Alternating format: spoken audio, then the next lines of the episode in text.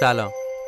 اجازه بدید ادای احترامی بکنیم به همه کشته شدگان پرواز 752 هواپیمایی اوکراین به بهانه چهلمین روز کشته شدن مظلومانشون.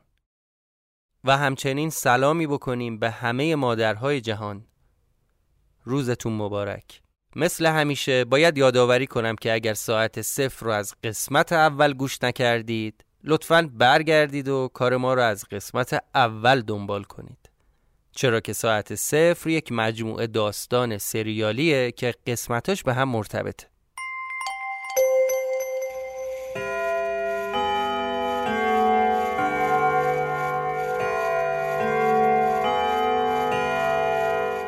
شما به پادکست ساعت صفر گوش می‌کنید.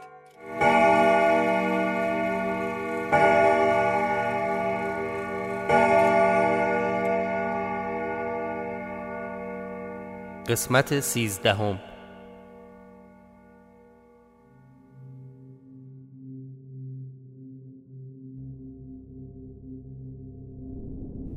نمی‌دونم چرا وقتی از جلوم رد شدن خوشگم زده بود. عین یه مترسک فلت شده بودم. یه صدای سوت مانندی رو توی مغزم حس می کردم حالم بد شده بود. حالت تهوع داشتم. نمی‌تونستم تکون بخورم. فقط با چشمامون دو نفر رو دنبال کردم. یکم که دور شدن اون حالت از بین رفت. تازه تونستم تکون بخورم. تنها چیزی که به ذهنم رسید این بود که برم دنبالشون. نمی‌شد خیلی نزدیکشون بشم. فقط بحث ترس نبود. تا یکم فاصلم باهاشون کم می‌شد اون صدای سوت و اون حس عجیب غریب دوباره میومد تو مغزم. تا حالا این قسمت ماجرا رو برای کسی تعریف نکرده بودم.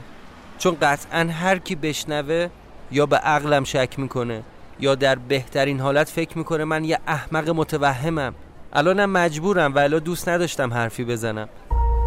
همینطوری که سر و صورتم و پوشونده بودم با فاصله و آروم دنبالشون حرکت کردم. نمی‌دونستم دقیقا چی شده. به خودم گفتم یعنی من وقتی خوابیدم تو اون خونه پرت شدم تو گذشته؟ اگه الان تو گذشتم پس چرا دو تا از من وجود داره؟ اصلا از کجا معلوم الان گذشته من باشه؟ شاید الان آینده است. گیج گیج شده بودم. به خودم گفتم اگه می‌شد صداشونو بشنوم شاید می‌تونستم بفهمم الان گذشته است یا آینده. اگه تا حالا بلوار کشاورز رو دیده باشی می‌دونی که وسط بلوار دو تا لاین مسیر پیاده روی و دوچرخه سواریه. چون نمی‌شد پشت سرشون راه برم و زیاد از پشت بهشون نزدیک بشم رفتم تو لاین کناری موازی باهاشون حرکت کردم. یواشکی نگاهشون می‌کردم خودم و هانیه دست همدیگر رو گرفته بودن و وسط بلوار را می‌رفتن و می‌گفتن و میخندیدن سعی کردم گوش بدم تا ببینم دارن راجب چی حرف می‌زنن یه لحظه صدای هانیه رو شنیدم که داشت می‌گفت می‌دونستی زمان یه توهمه؟ نه خدای من به خودم گفتم آخه چطور ممکنه؟ چطور ممکنه من تو زمان حال شاهد گذشته خودم باشم؟ چرا اصلا از من دو تا نسخه در عین واحد وجود داره؟ چطوری میشه من الان دو نفر باشم؟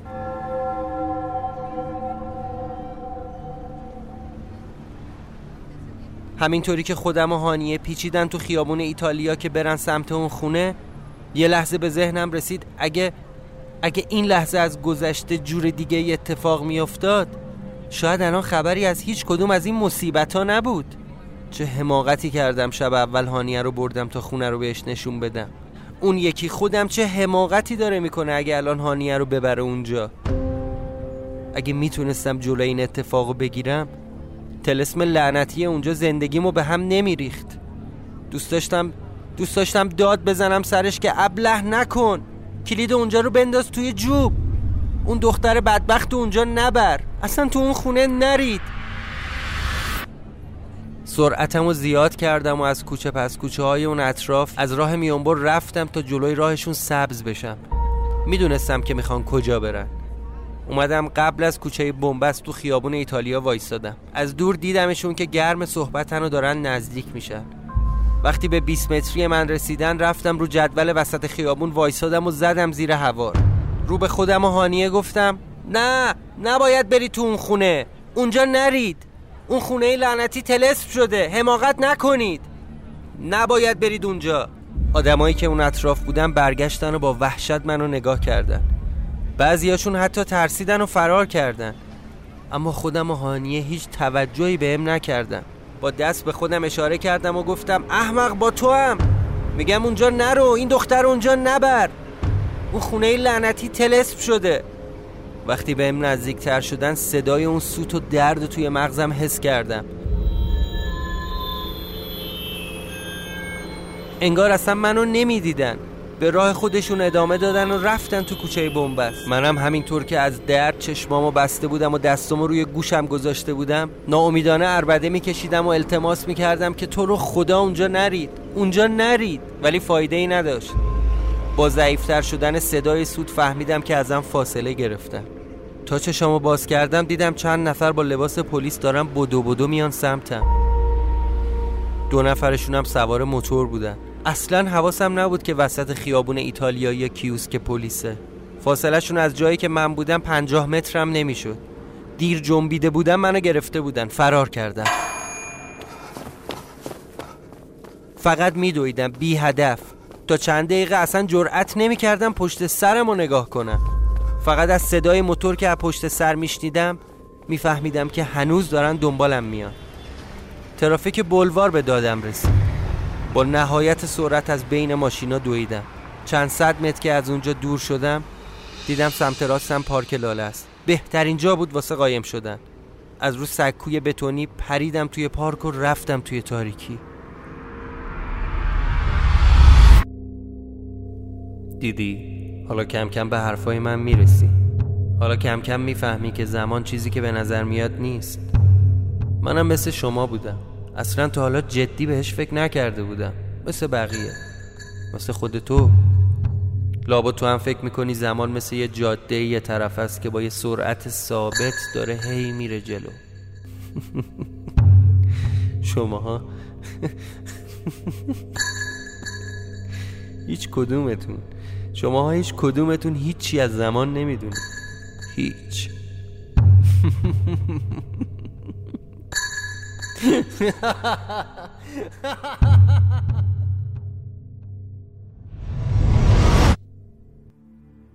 وقتی اومدم تو پارک دیگه ندویدم. نمی‌خواستم جلب توجه کنم. یکم که به مسیرم ادامه دادم برگشتم و دیدم دیگه خبری از معمور نیست. مستقیم رفتم اون وسط های پارک و یه نیمکت. زیر یه درخت پیدا کردم و توی تاریکی نشستم. نفسم بالا نمی اومد. خیس عرق شده بودم. اون شبم هوا ابری بود و سرد. فکر کنم یه سه چهار کیلومتری و یه نفس دویده بودم. شال از صورتم باز کردم و کاپشنم رو در آوردم تا اگه پلیس آمدن تو پارک نتونن منو پیدا کنن. یکم نشستم تا آب از آسیاب بیفته و اوضاع آروم شه. یه سیگار روشن کردم و سعی کردم ذهنم رو جمع و جور کنم تا ببینم باید دقیقا چی کار کنم. همون موقع بارون گرفت. نمی‌دونم چرا ولی از بچگی از بارون خوشم میومد همیشه یه حس آرامش بهم به میده. مخصوصا اولش که زمین خیس میشه بوی نم و خاک بلند میشه. هنوز بدنم به خاطر تصادف دیروز ضعف داشت. آرزو می‌کردم که ای کاش تمام این ماجراهای کابوس باشه. کاش همش یه خواب باشه. سرمو گذاشتم روی میز چوبی. چشامو بستم و چند دقیقه فقط به صدای قطره های بارون گوش دادم.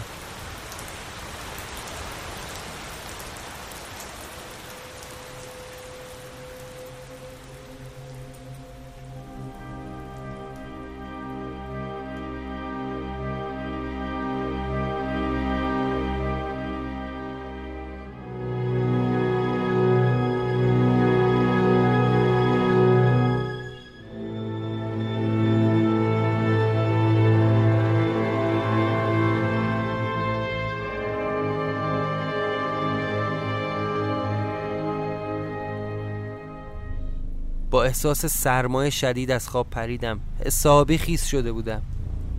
به خودم هانیه فکر می‌کردم که الان توی اون خونه لعنتی هم به اینکه کاش می‌شد هر طور شده جلوشونو می‌گرفتم. اما چطوری؟ چطوری می‌تونم جلوشونو بگیرم؟ وقتی نه اونا منو می‌بینن نه حتی صدامو میشنون. عقلم به جایی نمی رسید به این فکر کردم که وقتی اون شب برای اولین بار با هانیه رفتیم اونجا دقیقا چه اتفاقی افتاد؟ اومدیم تو خونه. من دنبال گربه میگشتم و هانیه محو تماشای خونه بود. هرچی هم من صداش می‌کردم توجهی نمی‌کرد. رفته بود پای دیوار و دونه دونه عکسای توی خونه رو ورانداز می‌کرد. یادم وقتی داشتم برای بهیموت غذا میریختم صدام زد و گفت انگار داشته واسه کسی نامه می نوشته آره نامه اردوان رو پیدا کرده بود. ولی من اول بهش توجهی نکردم. اون بی پدر تو اون نامه یه چیزای مهمی رو نوشته بود. اون نامه با هم بود. چون وقتی رو امروز رفتم تو اون خونه یادم رفت که این وسایل رو از کوله پشتیم در بیارم. باید دوباره میخوندمش. بلند شدم و آروم اومدم سمت بازارچه پارک لاله.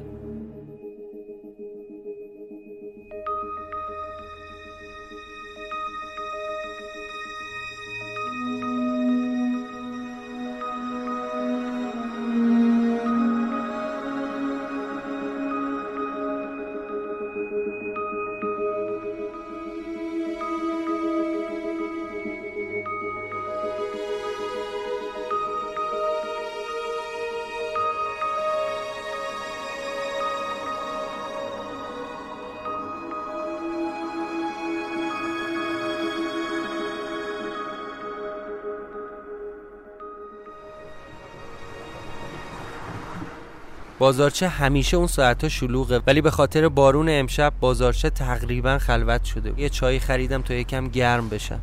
یه سکوی خالی پیدا کردم و نشستم تا نامه اردوان رو با دقت دوباره از اول بخونم.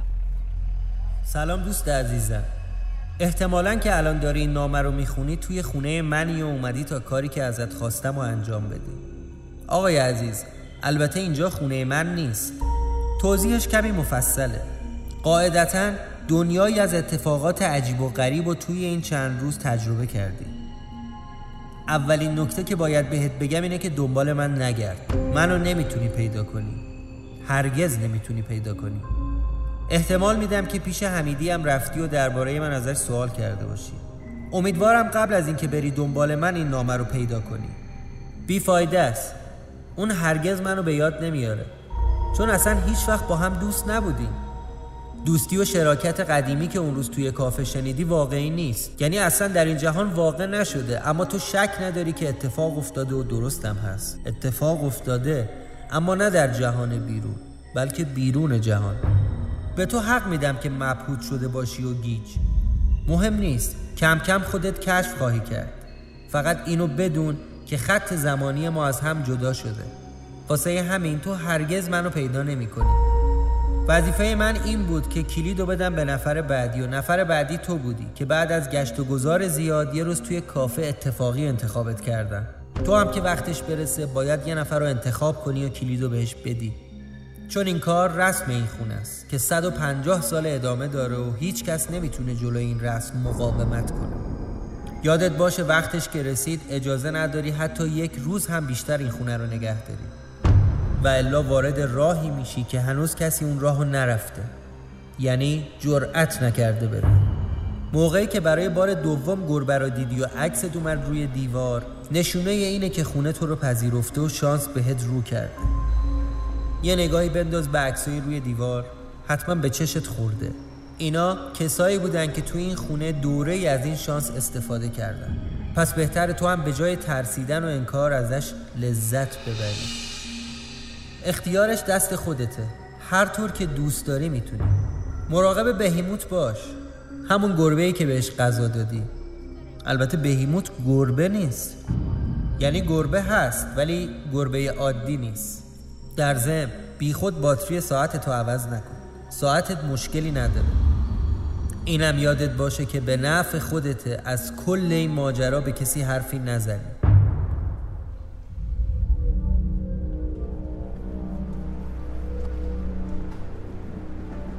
حالا می‌تونم بفهمم معنی یه سری از حرفای اردوان توی نامه چیه. حالا که این همه اتفاق افتاده می‌تونم معنیشو بفهمم. آخر نامه برام نوشته بود که بهتر به کسی چیزی نگی. ولی من نه تنها راجع به خونه به هانیه گفتم که بارها بارها با هانیه رفتیم تو اون خونه. ولی یه جای دیگه نامه هم میگه اختیارش دست خودته. هر طور دوست داری ازش استفاده کن. به نظرم رسید که نامه هنوز متناقضه.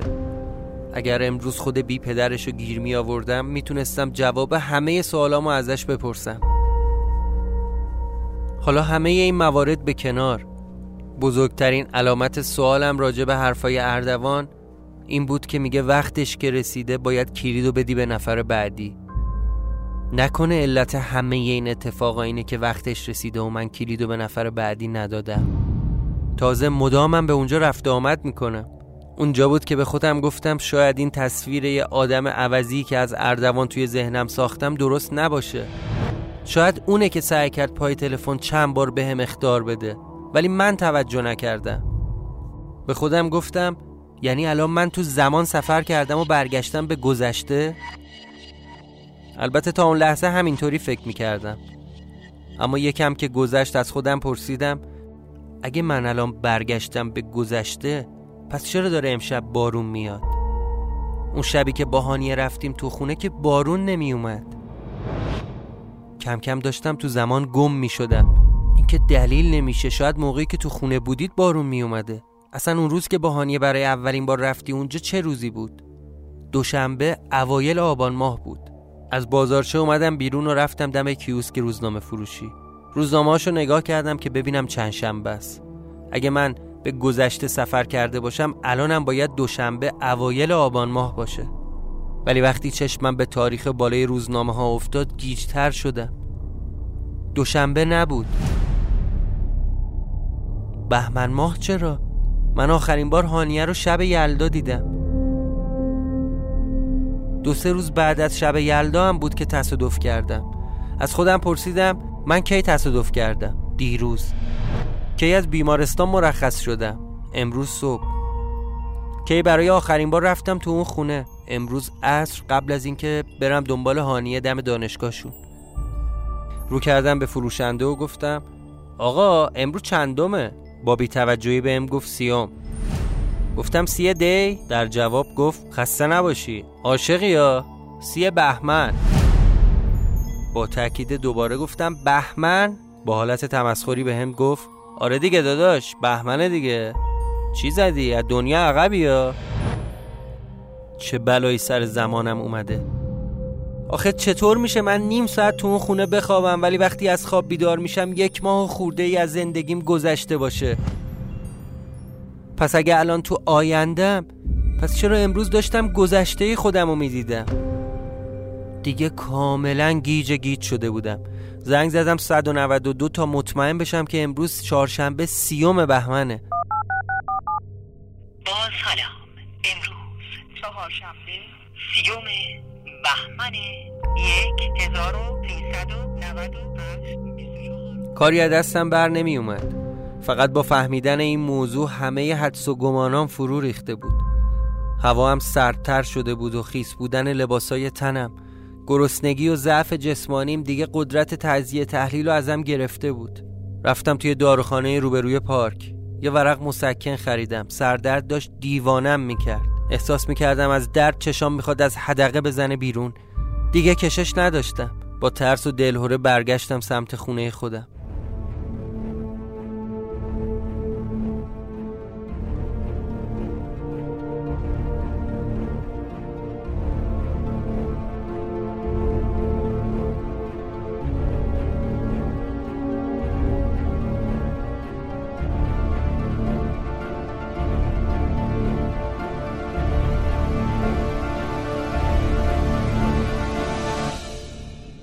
سر راه هم یه سری آت آشغال برای شام خریدم.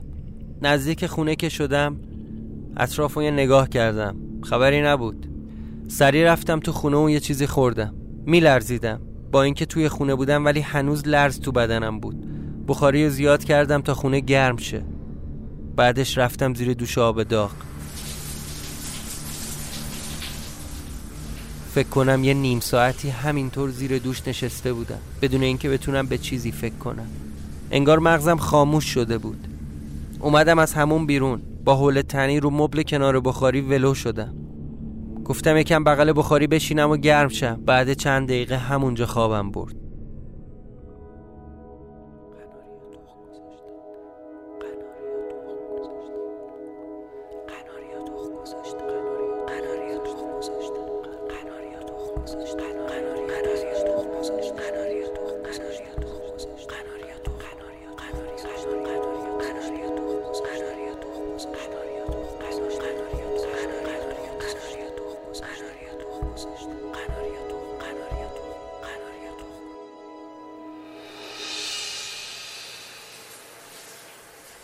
با صدای دوش هموم از خواب پریدم. تعجب کردم انگار از فرط خستگی دیشب حواسم نبوده شیر آب و محکم ببندم. پا شدم برم که شیر رو ببندم. همین که نزدیک هموم شدم اون صدای سود کشیدن و درد و توی مغزم حس کردم. به خودم گفتم ای بابا این دیگه چه مرضیه گرفتم؟ صدای سود داشت بلندتر می‌شد. دیگه داشتم کر می‌شدم. خواستم در هموم رو باز کنم و شیر رو ببندم ولی ولی یهو صدای خودم رو شنیدم که داشت زیر دوش آواز می‌خوند.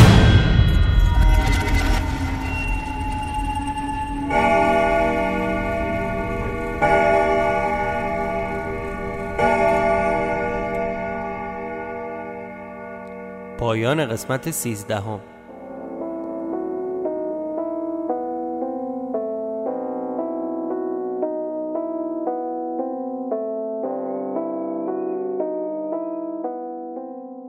ممنون که به ساعت صفر گوش کردید. این سیزدهمین قسمت از پادکست ساعت صفر که در انتهای بهمن ماه 1398 منتشر میشه. می‌خوام از همه شما که از طریق حامی باش از ساعت صفر حمایت مالی کردید تشکر ویژه بکنم. چه دوستانی که داخل ایران هستن و چه دوستانی که از بیرون ایران پیگیر این بودن که چطور می‌تونن از ساعت صفر حمایت مالی کنن. به تازگی وبسایت هامی باش این امکان رو فراهم کرده که کمک های غیر ریالی شما رو به دست ما برسونه. اگر شما هم دوست دارید از ساعت صفر حمایت مالی بکنید می‌تونید از طریق لینکی که در توضیحات این اپیزود قرار دادیم سری به صفحه هامی باش ما بزنید. خب بهتره مثل چند قسمت گذشته بریم سراغ چند تا از کامنت های شما. خانم لواسانی برای ما نوشته که این راوی هم با این هوش و حواس شانس آورده تا اینجا زنده مونده. آخه چطوری فکر کرده اون بچه اردوانه؟ مگه اردوان پیرمرد 60 70 ساله نیست؟ پرستو فاتح برامون نوشته که انگار هر کسی تو خونه بخوابه زمانش به عقب برمیگرده و اینکه یه سوتی به نظرم توی کار بود که گفت برای بار اول می‌خوام بخوابم توی خونه ولی قبلش با هانیه خوابیده بود. باید اینجا بگم که نه. راوی قبلا توی خونه نخوابیده بود. الماراد گفته که فضای داستان منو یاد کتاب مرشد و مارگاریتا میندازه. خیلی خیلی داستان جذابیه. زینب یعقوب نجات هم نوشته به ظاهر زمان صفر شده و داره اتفاقایی که در گذشته میفته رو می‌بینه. به نظر من باید ساعت رو از کار بندازه که زمان برگرده به حالت عادی. و بهیموت هم باید کشته بشه تا تلسم از بین بره. آرمین هم برای ما نوشته که به نظر من کسی که نرگس و کشته و بیشتر این کارا رو توی خونه انجام داده خود راوی بوده. علی حسن نیا هم گفته وقتی خونه تو رو میپذیره خط زمانی جدیدی برات درست میشه. هرچی توی خونه بمونی خط زمانی جدیدت پیش میره ولی از اون طرف زمان قبلیت به سمت عقب میره. خیلی نظر جالبی بود. کامران اهورا هم برامون نوشته که گمان من اینه که این خونه مثل یک پورتال یا کرمچاله بین جهانهای موازی عمل می‌کنه. چون زمان هم نسبیه و هم زرباهنگ متفاوتی داره. محمد رضا هم برامون نوشته که یه خواهشی دارم. حداقل زمان داستان رو بدون توضیحات اول و آخر کار به نیم ساعت برسونید. باید به دوستان عرض کنم که تولید هفتگی هر قسمت مخصوصا پادکستی که داستان اورجینال داره به شدت کار سختیه. در نظر بگیرید که ساخت پادکست شغل ما نیست و ما طبیعتا زمانی در هفته مشغول فعالیت های شغلی و قسمت های دیگه زندگی هستیم.